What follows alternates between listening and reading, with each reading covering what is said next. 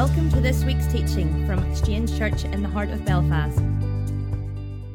Listen, really good to be up here this morning. Um, we would watch a wee program on TV sometimes. I don't know if you've ever seen it or not. It's called Man versus Food, and it's like it's on a, one of the travel uh, programs there. And it's this guy. He's American, and he goes around all sort of all different American cities, and he does these food challenges. And he would sort of maybe he'd maybe go to somewhere like Philadelphia and he'd do the whole foodie thing, and then he would maybe take on this challenge. It's the world's biggest Philadelphia sandwich or something like that there. Or New York, he would do like a burger or something like this here. And it's, it's amazing. I love watching it, you know, because he sort of goes into the whole background of the cities and stuff like that there.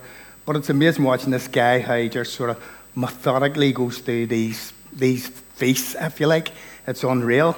And fun enough, when I was watching it, I was thinking about our Adam, you know, where he loves his eggs he's always talking about the egg challenge, isn't he? He's always talking about, oh, I have to eat more eggs, I have to eat more eggs. But we've got our own version here in Belfast. I don't know if you've ever seen it or heard of it before. Do you know what you call it? Do you? The Belly Buster Ulster Fry Challenge. And it's unbelievable. Did you get it? and it's unbelievable to bring this Ulster fry out on a tray. And it's, it's, it's horrible looking, to be honest. It's like four slices of soda bread, four slices potato bread, four slices of pancake, bacon, sausage, beans, mushrooms, and then just to top it off, to put a big bowl of greasy, deep fried chips in with it.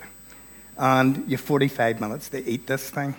And it's, it comes out in the tray set. And I watched this guy on the internet trying to eat it. And he was a wee skinny guy like this here. I'm not joking you. And you see why he was eating it? He started grabbing it like it's here, like fried eggs and all, and soda bread. And he was, and he was just shoveling it into him, and it would, it would have made you sick. It was absolutely revolting, to be honest.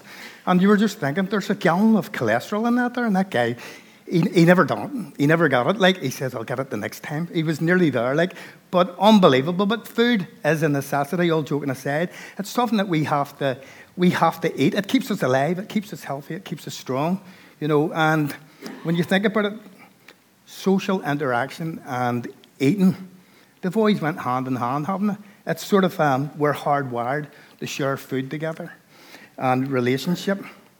You see, Oxford University, they published a research paper on this here, and they titled it, I thought the title was brilliant, because it, it was a secular thing, and they titled it Breaking Bread. And basically, it's about the benefits of eating together. People who ate meals together with others communally were more contented. They had a greater sense of well being and they were more embedded in community, much more than those who didn't. And they actually found the group who didn't, who ate the most on their own, was over 55s, which was, which probably, when you think about it, would be right. And it's the same when you, you know, it's the same when you think about it with us. When we invite somebody to our home for a meal, Maggie loves inviting people around for meals, or vice versa, you know. And she'd say, "Look, come home, I'll invite a few people around. We'll get them around for dinner." You see, she'll prepare all day. She loves to invite people and she'll prepare all day. She'll, she'll prep everything. She'll do her own starter. She'll do her own dessert. I say, just go, round to Marksy's and get a dessert. You don't need to do all that. She says, no. When people come to our home, I want to bless them. That's her, that's her heart in it. And she say, no, I want to bless them. And indirectly, when you're doing that, when you're inviting people along to something like that, what you're saying is, I want to share my home with you. I want to be hospitable to you. I want to bless you. I want to, indirectly, what you're saying is, I want to invest in our relationship. I want it to go deeper in a sense. You see, many a story in our house, like we've had loads of different people in this church, I know, but we've been around the table and we've had laughs and Maggie says that's a wine. Well, we've had laughs, we've had laughs and stories and all sorts of stuff going on. And it's just been absolutely brilliant because people what you find is they're less guarded in that environment. There's something about it in that environment. People relax a wee bit more, and it's more intimate. You know, so you know when people tend to open up more, you get to know people in a more intimate way, and it's a great way to fellowship together. And also, it's a cultural thing as well. And some countries just seem to excel in this thing of eating and, if you like, connecting with one another. The Middle East being one of them. And I was talking, fun enough, to James last week, and he was telling me he used to be in the RAF regiment, and they were based in Kuwait. And their military camp, he was telling me, was in the middle of the desert. And he says it was in the middle of nowhere. he says, just for miles, all you could see was de- desert. He says it was a wilderness. So they were sent out in patrol one day, and they came across uh, these Bedouin uh, tribesmen, or tribesman, I think it was, and he had set up tent in the middle of the desert. And obviously, there must have been some type of interaction between them.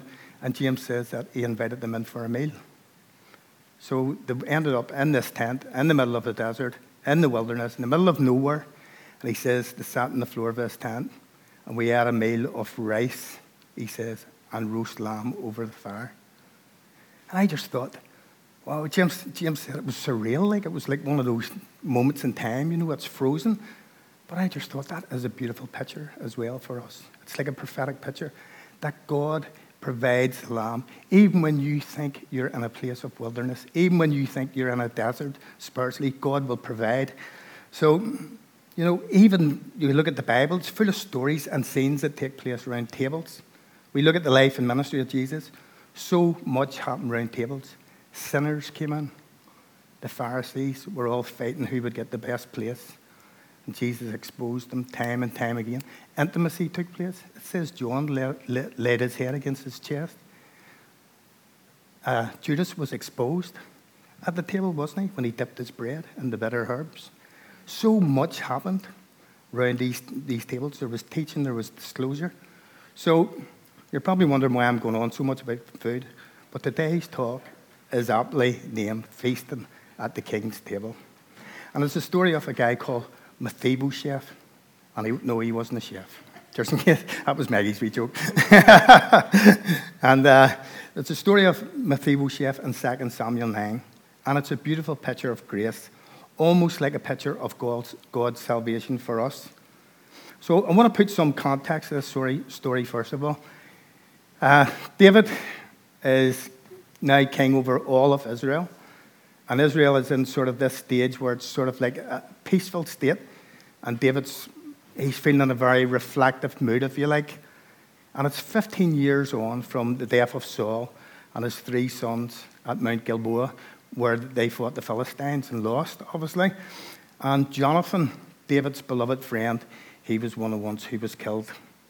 So, David, uh, like I say, David has this thing on his heart that God put on his heart to bless one of uh, Jonathan's family. And David and Jonathan, they had this covenantal relationship with each other. They were like blood brothers. They had this close bond. It was like unbreakable. They had such a, a loyalty for each other to the point where Jonathan even disobeyed and even uh, before Saul, his father, he, he looked, after, looked out for David. And part of their oath, they took covenant with one another, and part of their oath was that their families would always be in relationship. So there was this one, remember, uh, one remaining member of Jonathan's household, and David had said he wanted to see if he could bless someone of Jonathan's household or the house of Saul. And his name was Mephibosheth. And Mephibosheth was a very interesting character, as we can see in 2 Samuel 4 and 4. When he was five years old, he was dropped by his, his nurse, rendering him lame in both feet. And interestingly, five being the number for grace. You see, when news had came about Saul and Jonathan's defeat at the, and death in the battle of Mount Gilboa, word came back to Saul's camp, and the nurse fled with the young child, and she dropped him. And that's how he ended up. He fell on both feet, and the both feet were uh, broken. And eventually, they had ushered Mephibosheth out of the way, and he ended up in an area east of the River Jordan in a town called Lo Debar. So we now come to the point in the story where most commentators would say Mephibosheth was probably 20, 21 years old. And I'm going to read from 2 Samuel 9. It's headline David's kindness to Mephibosheth. Put it up there. Uh, we're going to go verse, uh, several verses through this here. And David said, Is there still anyone left of the house of Saul? that I may show him kindness for Jonathan's sake. Now there was a servant of the house of Saul whose name was Ziba, and they called him to David. And the king said to him, Are you Ziba? And he said, I am your servant. And the king said, Is there still not someone of the house of Saul, that I may show the kindness of God to him? Ziba said to the king, There is still a son of Jonathan. He is crippled in both feet. You see, we need to take stock here. As much as Ziba is a, a, a servant in this story, he's a very important character. You see, Ziba is a picture of someone living under the law. He was a servant who came from the household of Saul. He was used to working in a system, if you like, that was based on man's efforts, not on grace. You see, Saul, he started off in abundance, under the favor of God, and he ended up in lack. Look what happened to him in the end. He, fell, he, he actually committed suicide.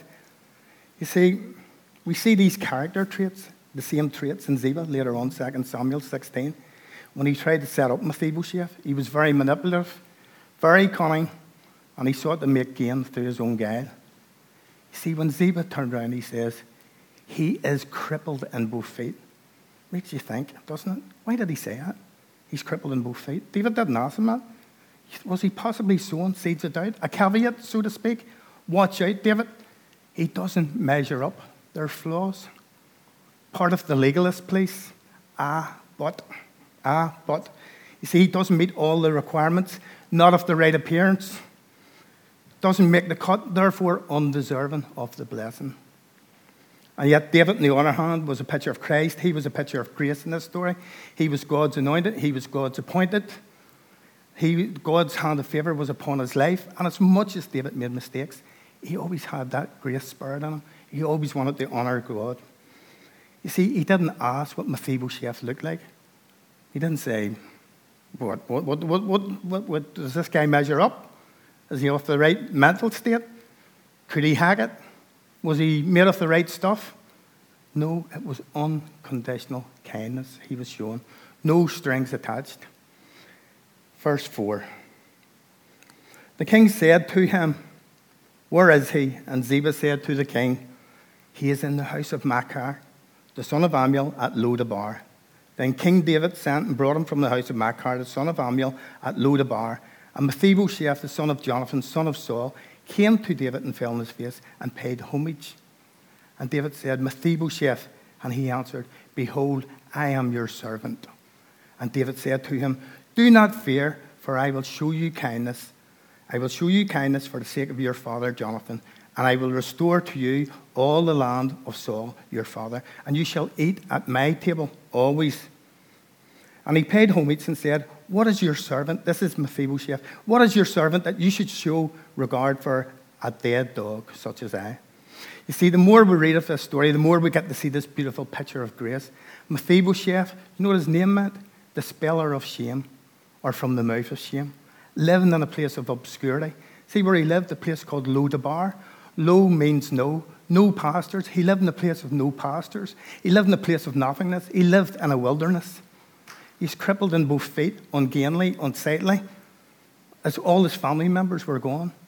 In fact, he probably had this distant memory of he was part of the old lineage, royal lineage, distant memory of what they had, and yet he had nothing. He was hid away in this place. And yet grace sought him out. Grace sought him out.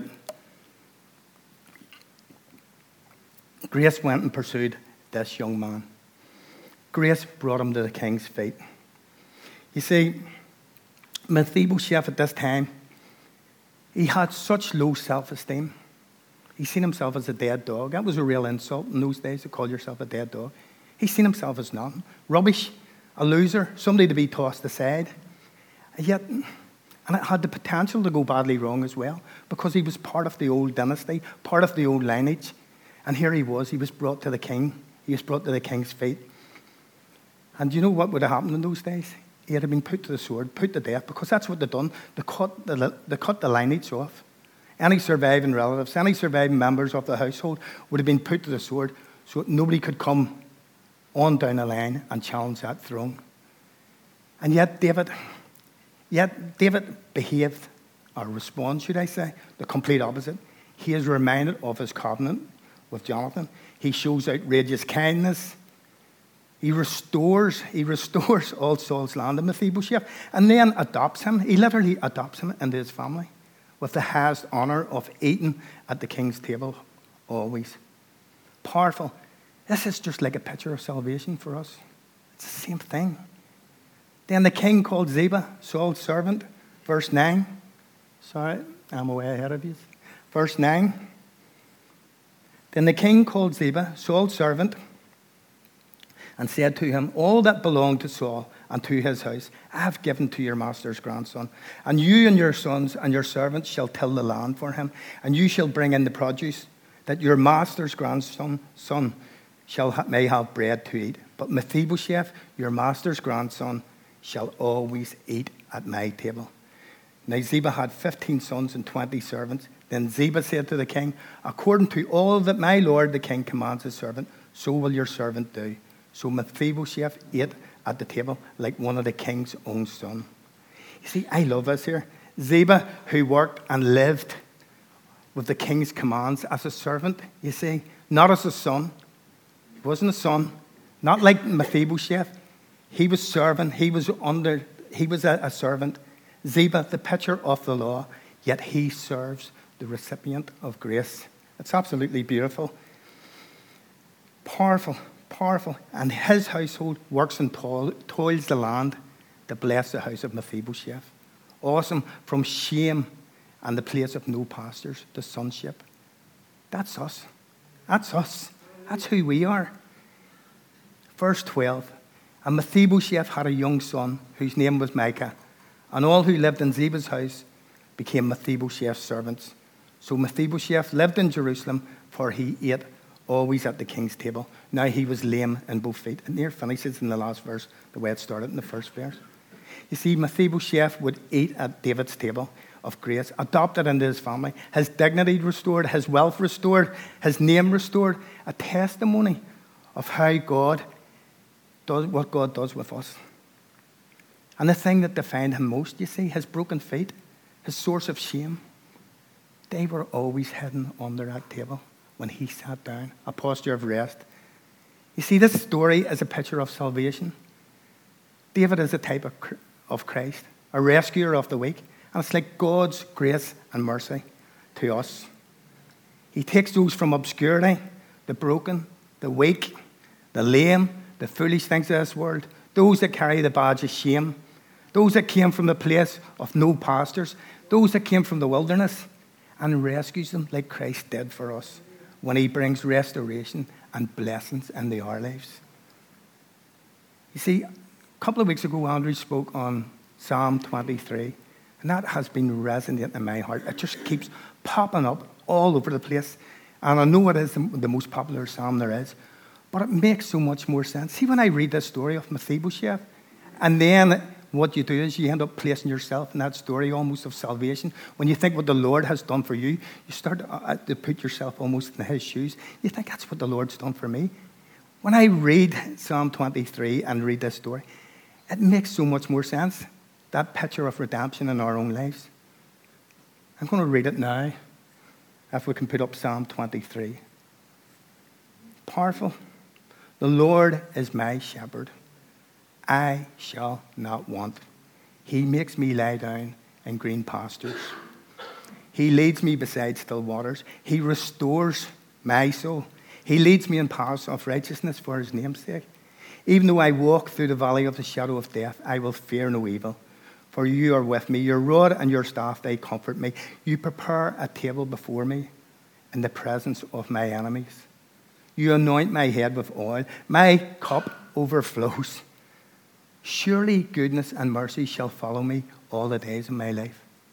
And the best rendering of that word is, and Penny said it the other week, the other week, shall hunt me down or shall pursue me, shall pursue me all the days of my life, goodness and mercy. And I will dwell in the, in the house of the Lord forever. You see, friends, we have a seat at the King's table of grace today, prepared by the Holy Spirit, and his banner over us is love. It's a celebration of the kindness of God where we get to partake in communion with Him, a place of intimacy, a place of joy, a place of peace, a place of acceptance, a place where we should feel encouraged and esteemed, a place of safety, a place where there's food, glorious food. The fruit of the Spirit is manifest love, peace, joy, patience, long suffering, kindness, goodness, self control, where we are fed we are fed the Word of God, which is like milk, nutritious, which is like meat, sustenance, which is like honey, sweet to the taste. It helps us to grow strong. It's, we, we can receive the fruit of righteousness, we receive seeds of faith, bread, wine, all metaphors, all metaphors, but everything is fully tangible in the Spirit. You see, it's like an oxymoron. We can be filled, satisfied, and yet hunger for more. But there's no worry. There's an endless supply. there's an endless supply. You see, Jesus is fully committed. His love and blessing is relentless over our lives. You can't get away from him. He pursues us. Goodness and mercy will hunt us down all the days of our life. Every week we can come to this communion table, as James was up taking us through it. It's a place of presence. Like the Old Testament, the showbread, the table of showbread. It's a place of presence. It's, it's a place of provision where Jesus says, I am the bread of life. Jesus is the bread of life. You see, and yet so many linger. And I am not saying this here as condemnation in any shape or form. Hear me. So many linger and hold back, not rejecting, not receiving, just watching others feast. You know, silent, but silently disqualifying themselves. You see, I want to encourage you today. Grace is calling you to take your place at the table again. At the king's table, not just one day, but every day. But today can be a start, can't it? We all know we can't survive one meal a week. Joseph Prince came off with a lovely quote, and I, I think it's great. We must learn to eat our way to victory. what a beautiful quote. You see, a healthy body eats well, doesn't it? I love a scripture in Isaiah 55, 1 and 2, and it's applicable today as it was to Israel coming out of the Babylonian exile. Isaiah 55, is it up there? Yep. yep. Come, everyone who thirsts, come to the waters and he who has no money, come buy and eat. Come buy wine and milk without money and without price. Why do you spend your money for that which is not bread, and you labor for that which does not satisfy? Listen diligently to me and eat what is good, and delight yourself in rich food. You see, Jesus is the only one who can satisfy us. Has disappointment carried you off the Lo-debar today? The place of no pastures? the wilderness. I've got news for you. Grace has come today to bring you to the King. Even in the wilderness, you can feast on the Lamb. Remember that picture of James in the desert? Even in the wilderness, we can feast on the Lamb.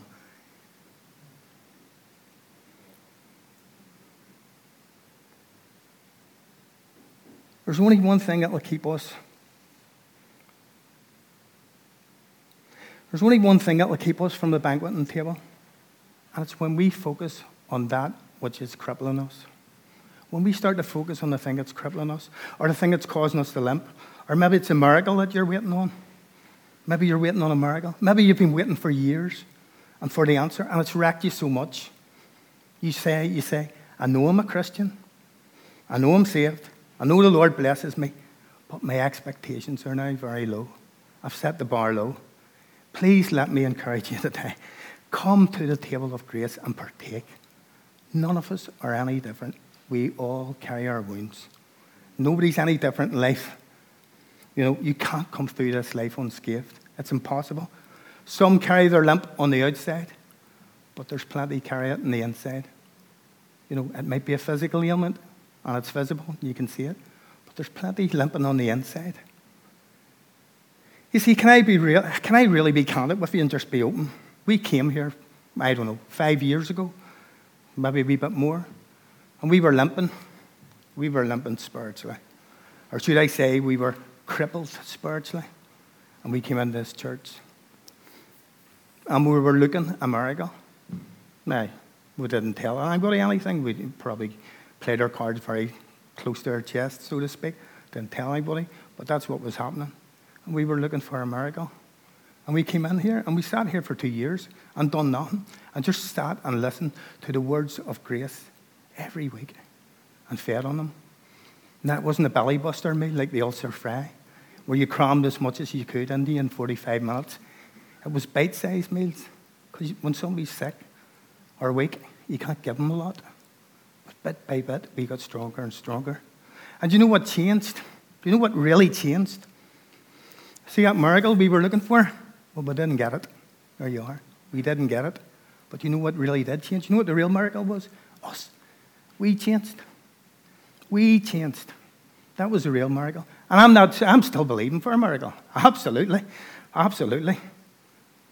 But I'm going to say something. We couldn't survive now without the Lord. Every day, every day, even on the worst days, I couldn't survive without Him. So I, I want to encourage you today don't stop believing for your miracle.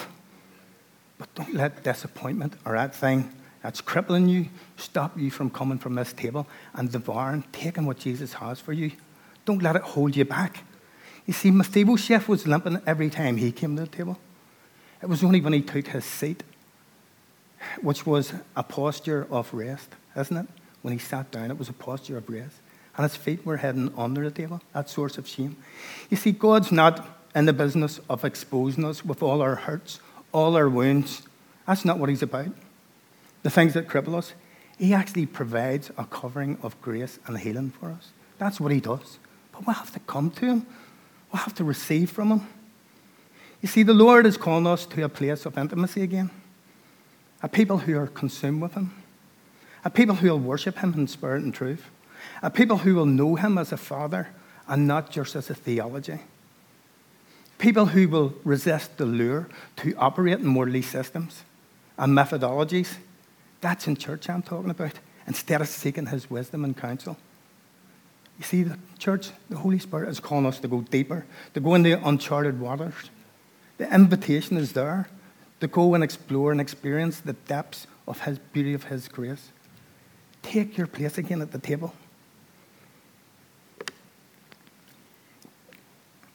See, you have to say to yourself, what is the Spirit saying to us, church? What is the Holy Spirit saying to us? We are called to be a prophetic people, a people who hear His voice and allow the shepherd eh, to, to lead us. That's all it means. That's all prophetic means. It means John 10 27 puts it beautiful. My sheep hear my voice, and I know them, and they follow me.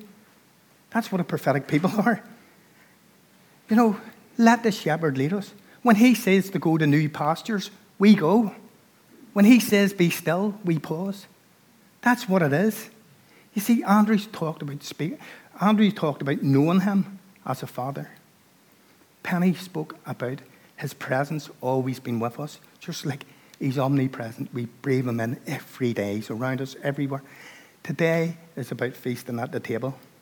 It speaks about God's calling us. All these things are calling us into a deeper relationship, a greater, greater level of intimacy.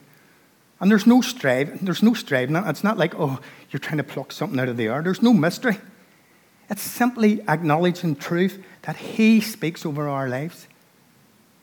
As Penny said, there's facts and then there's truths. It's about acknowledging those truths He speaks over our lives and then coming in line with them. That's it. That's, that's the mystery to it. It's so simple. And receiving all that He has for us in faith. You see, if you're not a Christian today, there's an invitation to come to this table. You see, we're not just like a wee holy exclusive club. God forbid if we are. This is the cross makes it even ground for everyone. Everyone. Everyone. If you're here today and you don't know the Lord, there's an invitation for you to come to the Lord. There's an invitation for you to come to the table. There's an invitation. Grace has sought you out today to bring you to the feet of the King. All you have to do is believe and receive. You see, friend, it wasn't just Mephibosheth who had the fall. We all did. Romans 3 says, All have sinned and fall short of the glory of God. That fall happened in Genesis. That was the original sin. And it's a fact that every generation, all mankind over the ages, nobody's, nobody's exempt. But grace has sought you out today to bring you to the feet of the King. And all you have to do is believe and say yes to King Jesus. I believe in you and receive you into my heart today. I want to leave you with that thought, and we'll come back to it. Just, um, uh, that's basically me finished. I just want to pray for you. If you'd like to stand, please.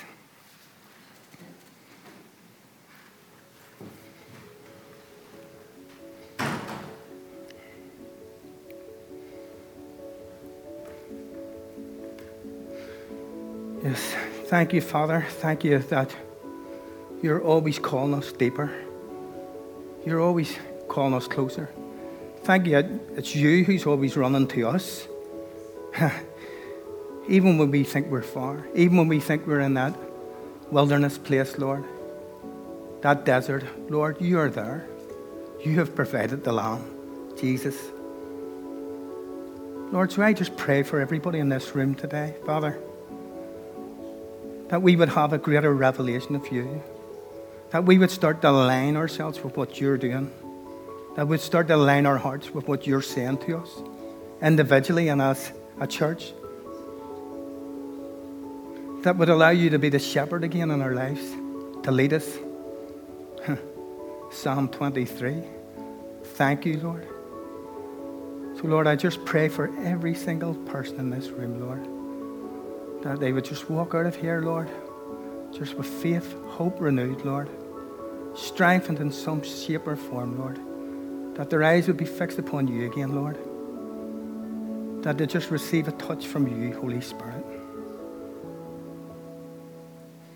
I want to pray for anybody who you don't know Jesus yet. You've maybe not asked him in your life but you know He's calling you. You know you're here today. These words are speaking to you. You know it's pulling on your heart. You can't resist them. It's the hardest thing in the world to do, but it's the easiest thing to do. It's just saying yes to Jesus. I'd like to pray for you today. Is there one person here? If there is, put, just put your hand up. Don't be afraid. Don't be afraid. You're in a family now. The invitation is there. I'll just give you one more moment. Okay. Well, it's it'll never be too late, even at the end of the service. If there's someone here and you want to know Jesus, just come up at the end and we'll gladly pray for you and just have a wee chat. So, Lord, we just thank you for everything today, Lord. We thank you for everything that's went on in church today, Lord, that you've been in the midst of it, Lord, that you're over it all, Lord. And we just give you thanks, Lord, and just praise your holy name. In Jesus' name, amen. Thank you. Amen. That's your appreciation, Stevie.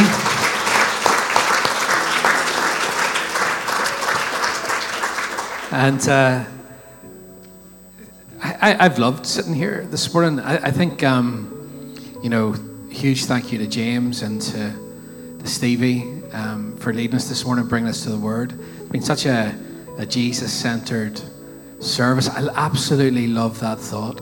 You know what I love as well? I love the fact that, like, when you're asked to speak, you, you pick a cracker. Like, you could have picked Jude or John or James, but you go for Mephibosheth, right?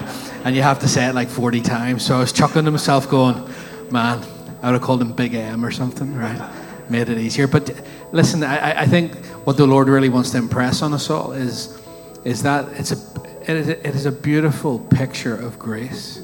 And I, lo- I love that picture of when you sit at the king's table, all of your dysfunction and brokenness is not seen. I'm, I'm praying that over you this week. That this week, that whatever situation you're going to walk into, wherever you're going to find yourself, that first and foremost you'll be seated, spiritually speaking, seated at a place of rest with Jesus, receiving grace upon grace upon grace. Because in that place, you're not even aware of the dysfunction or the brokenness because you're just eating of what who he says he is and what he has done for you. That's an incredible picture. I love how Stevie just encouraged us there with, you know, it's like the, the system of the world had had forgotten him, but it was all, all it was all about favor. It was like, how can I you know, who's got the covenant so I can show them kindness? Isn't that amazing? You know, that's what God says over you this week, right? He looks as his, his eyes go backwards and forwards. He goes, Who are the ones in covenant with me through the finished work of Jesus and his grace so I can show them my kindness? He is hunting you down with favor. Do you get that? Is it, the Psalms talk about his eyes go backwards and forwards all the time looking for those he can bless. I speak that over you this week, church. Amen. You've got to receive it. Who says amen? I'm going to receive this word this morning. I'm going to stay seated at the feet of Jesus and I'm going to feed myself on all that is good, all that is grace this week. Amen. Father, thank you for that word. This morning, we're going to worship together. Church, we're going to lift our offering. I want to encourage you this morning be very generous in your giving. It's good for you to give. Uh, there's no guilt, okay? So if you feel guilty about giving, don't do it, okay? Just keep your money in your pocket and ask that Jesus for a revelation of grace. He is your provider, and He's already provided everything that you need. There is a faith aspect to that where what we do is we take out of that which He has supplied for us and we pour it back to Him. And it postures us and positions us to receive grace upon grace in our lives because, uh, you know, when, when He's at the center and we're eating, it never, as Stevie said, never runs out. There's a supply that never runs out. So we encourage you to give and to give generously, okay? Don't live in fear and don't do it, whatever you do, don't do it out of guilt because it doesn't help you. And then we're going to worship together. Is that good? We're going to lift our hands together. We're going to lift um, this last song over our lives as we get ready to go at the end of this week, lift this song as a declaration. Let the truth just settle your heart and your mind. In Jesus' name. Let's worship.